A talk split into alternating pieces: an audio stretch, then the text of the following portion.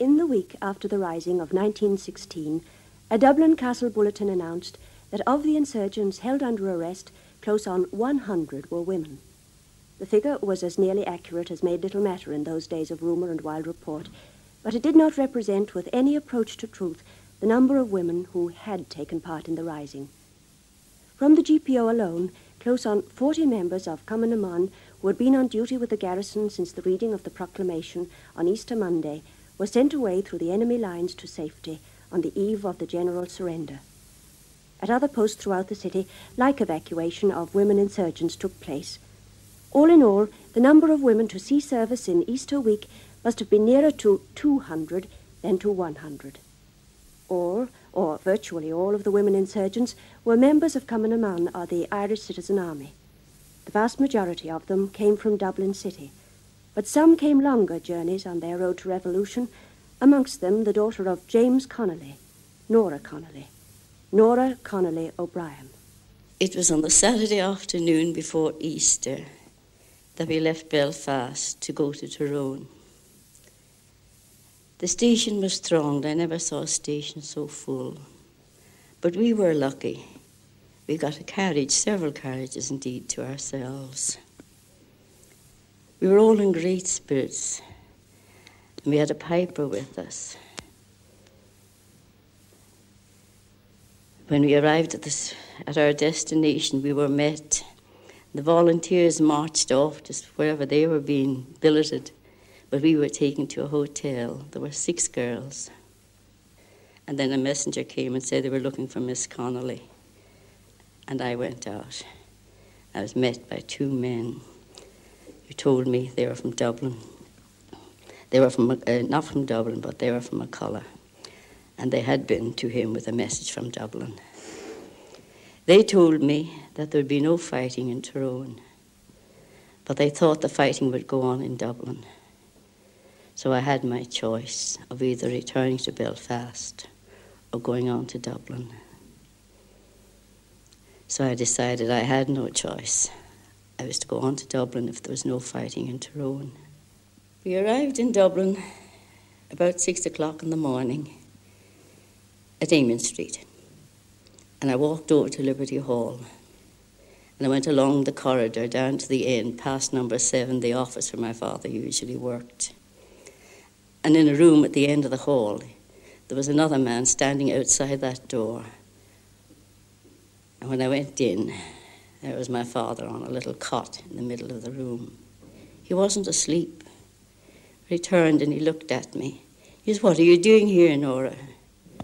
So I told him what had happened, and I said to him, Daddy, what does it mean? We're not going to fight. And he turned to me, and two big tears rolled down his cheeks. He says, If we don't fight, Nora, we can only pray for an earthquake to come and swallow us and our shame. But then he said, Why are you down here? Why aren't you with the men in the norths? And then I told him again what had happened, explained it described the men coming into the station, marching in just as we left. So he sat up quite excited. He said, This story is true, Nora. I said, Yes. I said, I have six girls with me. I said, They're downstairs. Bring them up and ask them. I said, Don't depend on my story if it's important. Oh, he says it's very important. So he knocked, told me to call the man who was outside the door, and I called him in. And he told him to go and get the girls and bring them up. When the girls came up, he asked them where they had been. And he told him, they told him exactly the same story. And he said to the citizen army man, Go and get the officer of the guard. And when the officer of the guard came along, he said, I want six men to escort these girls. And he told him, when the officer came with the six men, each of us were to go to one person, to some place he would tell us and to the person we met there, we were to tell exactly the same story, answer any questions that they might ask, and when it was finished, to say that James Connolly wants you to come to Liberty Hall as soon as possible. So that's what happened. They all went off to different people, different addresses. Mine was to Sean McDermott over in Parnell Square. I told pa- uh, Sean McDermott what the story, he asked me one or two questions, and he said, Tell your father I'll be over as soon as possible. I got back to the hall and repeated my message. Daddy was up then and around, and by, one by one the girls came back and they said they're coming over as soon as possible. It was nearly seven by now, so we went off and got seven o'clock mass. And when we came back, a number of them were in the room. There was Sean McDermott, and there was Padraig Pearse. And while we were waiting there, Daddy asked us, could we not make some breakfast? Somebody would need breakfast, so we got busy making breakfast. It's a great matter of pride to me now to think that the last Easter Sunday breakfast I made or the, what the last Easter Sunday breakfast that was eaten by the signatories to the Proclamation of the Republic was made by me. After they had finished their breakfast, they went off to another room. And Daddy turned back to me and he said, Nora, you stay in this hall until I tell you you can go. So I stayed about all day long. Up and down the stairs of the hall was very busy, people coming and going. And then finally, I know, went down. I got tired of hanging around the corridors and went down to the great front door and saw a crowd had gathered outside the hall with their eyes fixed on the windows, as if they knew something was happening and were there to know and wait and get the first news. Several of my friends came who were in the volunteers or in the Féin and asked me what was the news. I said I had no news, that I was told to wait there. I couldn't give them any further news than that. I think it was nearly six o'clock when the, my father sent for me. And there was a look of great joy in his eye, and he said, It's all right, Nora. It's all right. You won't be shamed. Then he told me that they would not want me until the next morning. And I was to take the girls off and see they all got asleep and come down first thing in the morning. So I took them off up to Madame Markievicz's house. We slept there and we were down next morning before eight. When I went down to the room in Liberty Hall, there were a few of them there before me. I can picture that room just now. Sean McDermott was sitting over at the corner of the table, very quiet, but his lovely blue eyes gleaming. And Tom Clarke was sitting by the side, very quiet, controlled, a sort of divine contentment um. on him. Padraig Pearse came in and he rather solemn. And Joseph Plunkett came in looking very soldierly in his uniform and the white bandage around his, show, his throat just peeping above his collar and his slouched hat tucked on a sort of a devil may care way. And Thomas MacDonagh came in too, beaming, gay, laughing. My father was behind in the doorway.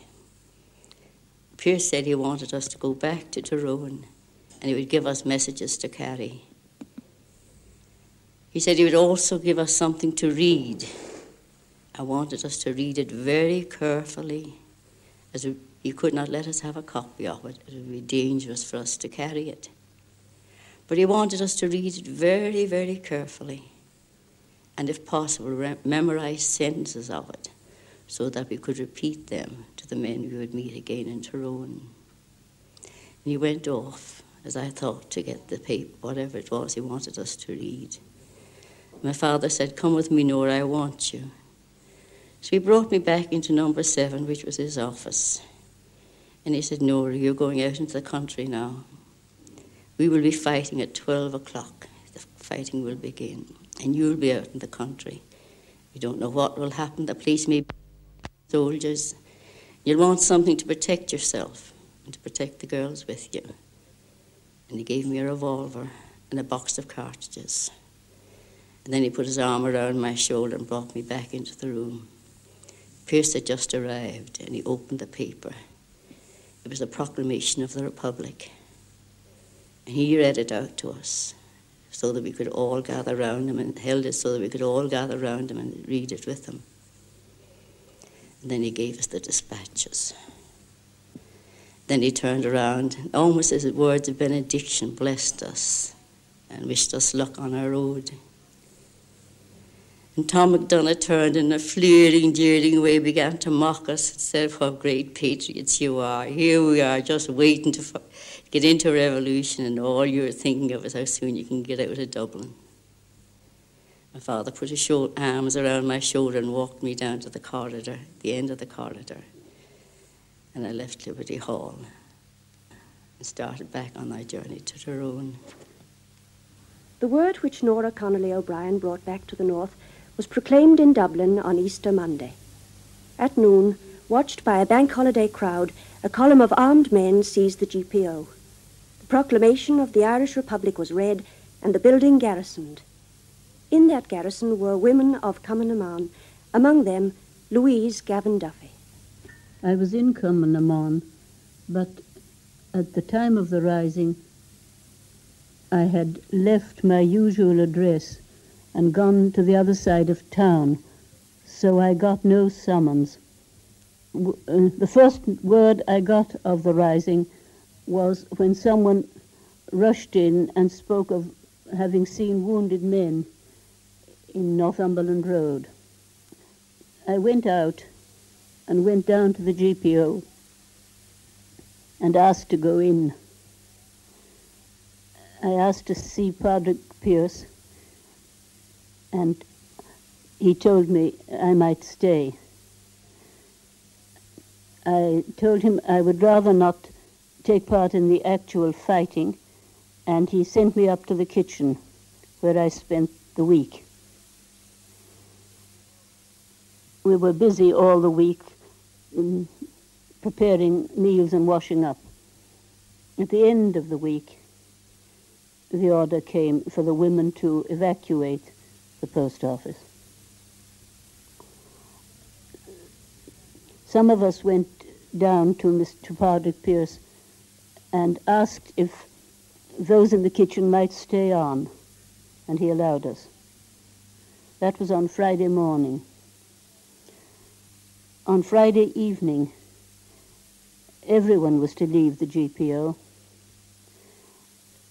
and we were to go with the few wounded men um, to take them to a safe place. Some of the men broke away through houses in Henry Street and we set out from the back of the GPO. We were in charge of Desmond Fitzgerald, who was to lead us.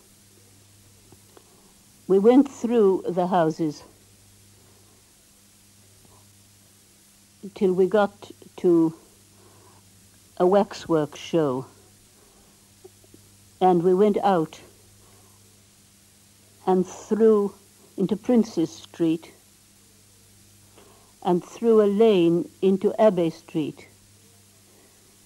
And there we met some British soldiers with an officer who stopped us and asked us who we were and where we were going.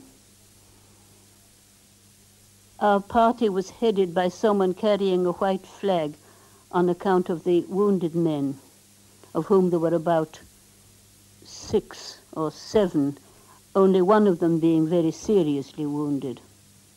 He had to be carried.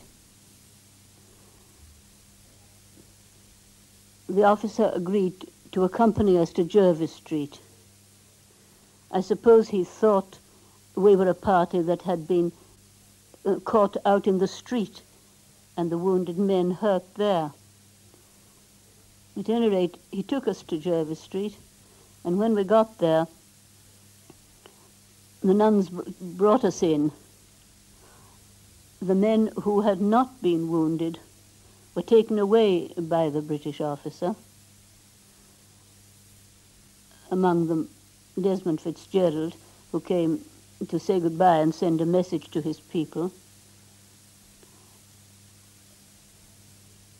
Uh, the nuns then took charge of the wounded men brought them up into the wards and lost them among the other invalids, the other patients.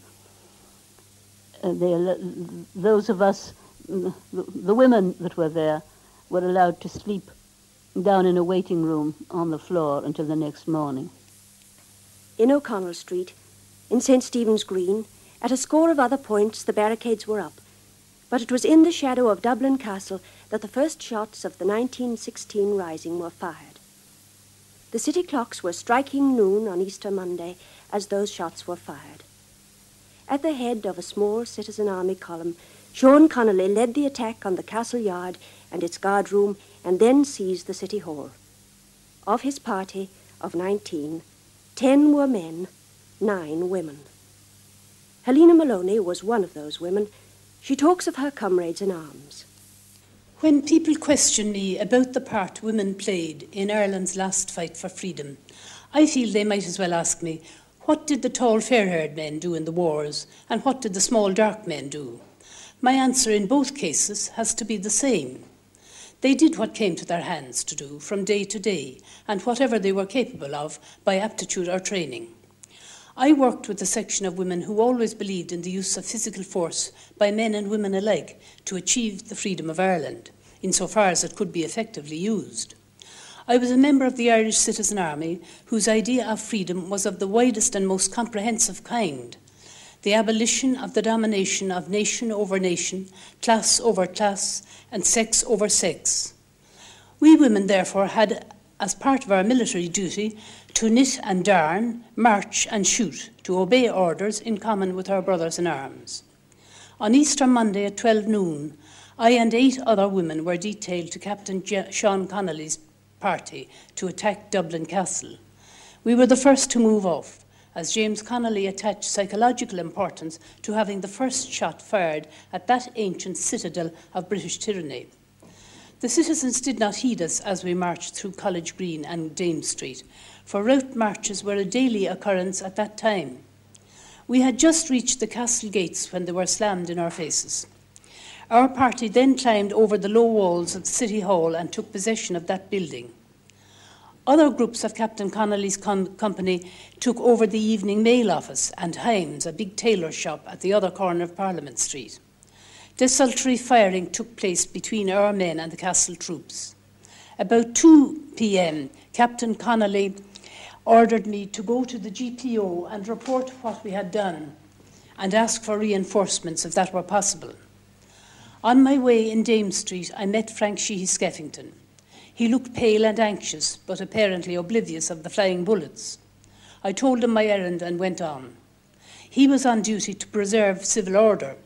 Being a sincere pacifist, he would not kill for Ireland, although he was willing to die for her, as he subsequently did, and for his own particular principles of peace and freedom.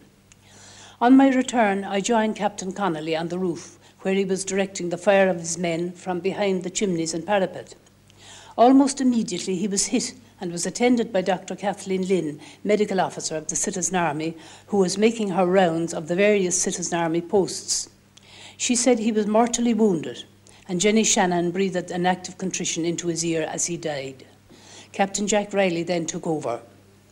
When darkness fell, there was a sudden outburst of machine gun fire from the castle at both ground and roof level. The noise was deafening. The back windows were all blown in, and large blocks of plaster came crashing down from the domed ceiling to the floor. One wounded man we protected from broken glass bullets, and falling debris in a hooded porter's chair pressed close to one of the big pillars. Suddenly, a voice from the back windows on the ground floor called, up to, called upon us to surrender in the King's name. After some minutes, Dr. Lynn, with our consent, walked towards the voice and said, We surrender. The men had to be rounded up with difficulty, being scattered through the building and the place being in pitch darkness. We women were taken out through the back windows. The soldiers thought we were civilians detained against our will in the building, and Jenny Shanahan quickly took advantage of their error. The officer asked her, When did they take you? Did they ill treat you? How many men are there?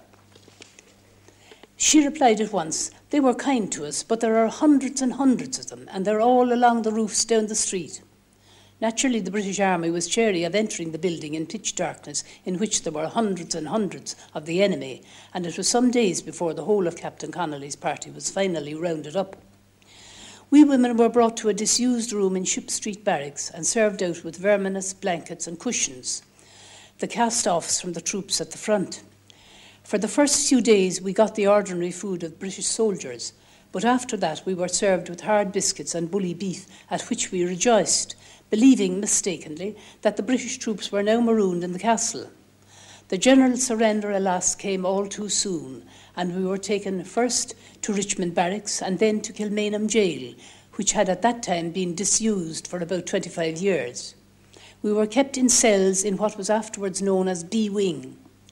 Many other women from the various positions were brought there, including Countess Markievicz, Countess Plunkett, and Miss Grace Gifford, who was married in one of the cells to Joseph Plunkett on the eve of his execution. After living for some weeks in extreme dirt, we were removed to Mountjoy Prison, and there, for the first time in weeks, we had the luxury of a bath and unlimited drinking water. In the following weeks, there were many new women prisoners and many releases, and sometime in July, five of us were sent to Lewes Prison in England. Miss Nell Ryan of Wexford, happily still with us, Winifred Carney of Belfast, who was James Connolly's private secretary in the GPO, Mary Perolz, Bríd Foley, and myself. We were detained in Lewes until we were brought before a court in the House of Lords, after which Mary Perolz and Bríd Foley were released. And Nell Ryan, Winifred Carney, and myself were sent to Aylesbury convict prison, where Countess Markievicz was already serving a life sentence. We remained there until Christmas and were then released. After that, another long chapter could be written on the work of Women for Ireland, but as I said in the beginning, we just did what came to our hands from day to day and as we were ordered. But behind the simple acts of making tea, sewing buttons, defying prison regulations, there lay the great upsurge of spiritual idealism, out of which, as our greatest poet has sung, a terrible beauty was born. All through the week, while shells fell and fire blossomed out of the ruins of bombed outposts, the women of the Rising stayed by their posts. Women couriers maintained lines of communication through bullet swept streets. Women cared for the wounded in garrisons that were slowly reduced to rubble. It was a woman who went out from the ruins of the GPO to carry Pearse's request for a parley to the British commander. It was a woman who brought the order of general surrender to the commanders of outlying posts. Women took their place shoulder by shoulder with the men of the fighting lines. In St. Stephen's Green, and later in the College of Surgeons, Commandant Michael Mallin had as his second in command Countess Markievicz, and with her were some two score women of the citizen army. One of those was Margaret Skinnider, who recalls for us the spirit and the story of those days 40 years ago. To those of us who took an active part in the fighting, it seems like yesterday. When carrying dispatches to the GPO, I met Tom Clarke, whose 15 years in a British jail had failed to quench his spirit. Patrick Pearse, the quiet teacher, the indomitable soldier. James Connolly, whose life work had been devoted to the cause of the working man and woman, and who a few days later was strapped into a chair to face the firing squad, being unable to stand because of his wounds. Michael Mallin I remember particularly. He was in command of the Irish Citizen Army in St. Stephen's Green area, to which I was attached. He was a competent officer, cool in action, as was evidenced when he barely paused in his conversation when an enemy bullet passed through his hat on the first day in St. Stephen's Green. Nevertheless, he was always gentle and considerate, and when I heard while I was in hospital of his execution, I remembered his gentleness and kindness to me when I lay wounded in the College of Surgeons. You would never have guessed, looking at him, so quiet and restrained, that he had been waiting for years for the day when he would be fighting for Ireland. As a boy of 14, he had enlisted in the British Army to get experience with which to fight Britain. When he was stationed in India, he said he had lain awake night after night planning how someday he could put his military knowledge at Ireland's service. Six days he fought for Ireland. Eight days he lay in prison. Now he was dead. Countess Markievicz was second in command. I first met Madame, as she was affectionately known in Dublin, at her home at Surrey House, Rathmines. It is hard now to think of that hospitable house with the life gone out of it and its mistress long gone from us.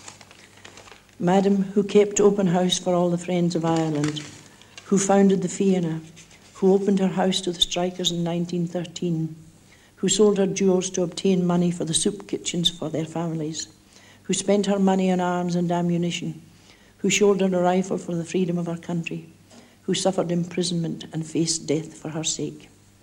She was sentenced to death after the rising, the sentence later commuted to life imprisonment. On Easter Monday, I was sent to scout ahead of our contingent to Stephen's Green. There were no soldiers in sight, only a solitary policeman standing at the end of the green. This was the last policeman I saw until after the rising was over. They had simply disappeared from the streets. It was a great moment for me when, between the branches of the trees, I caught sight of men in dark green uniforms coming along in twos and threes to take up their positions in and about the green. Their numbers were few, but behind them I could see in the spring sunlight those legions of Irish men who made their fight against us heavy or heavier odds, and who, though they died, had left us their dream to make real. Perhaps this time, I thought. At last, all the men were standing ready, awaiting the signal. In every part of Dublin, similar small groups were waiting for the hour to strike. The revolution had begun. When carrying dispatches to the GPO, I saw the charge of the 5th Lancers down O'Connell Street and their repulse by fire from the GPO garrison. I also saw the hoisting of the tricolour on the GPO. A few days later, while it was still waving, James Connolly wrote, for the first time in 700 years, the flag of a free Ireland floats triumphantly over Dublin City. On my return from the GPO, I saw Madame Markievicz and William Partridge turn back a column of British soldiers who were advancing down Harcourt Street. Madame had shot the two officers at the head of the column. Monday night we spent in Stephen's Green. On Tuesday morning, we realised that our position was untenable as British troops had succeeded in gaining possession of the Shelbourne Hotel and were firing on us from the roof. We then evacuated the Green and took possession of the College of Surgeons. Before we left the Green, we lost one of our men, James Fox, who a few moments before had been singing, Wrap the green flag round me, boys. In the College of Surgeons with us, there were a few Fianna boys. One of them, Tommy Keenan, who was only 12 years of age, was persuaded by us to go home and tell his parents where he had been. As we expected, his father kept him at home and even locked him in his room. But Tommy escaped out of a window and returned to the College of Surgeons. At the surrender, he was imprisoned with 50 other Fianna boys, but to their chagrin, at the end of two weeks, they were released. On Wednesday night, two squads were detailed to cut the British lines of communication in Harcourt Street. In this action, one of our men, Fred Ryan, was killed and I was wounded. Councillor Partridge helped to carry me back to the College of Surgeons. After the surrender, he was sentenced to 15 years' imprisonment. Miss French Mullen dressed my wounds and attended me until the surrender when I was removed to St Vincent's Hospital. While in hospital, I learned that Chris Caffrey, who carried dispatches after I was wounded, had been stripped and searched by British soldiers at Trinity College. Chris had swallowed her dispatch before they dragged her from her bicycle.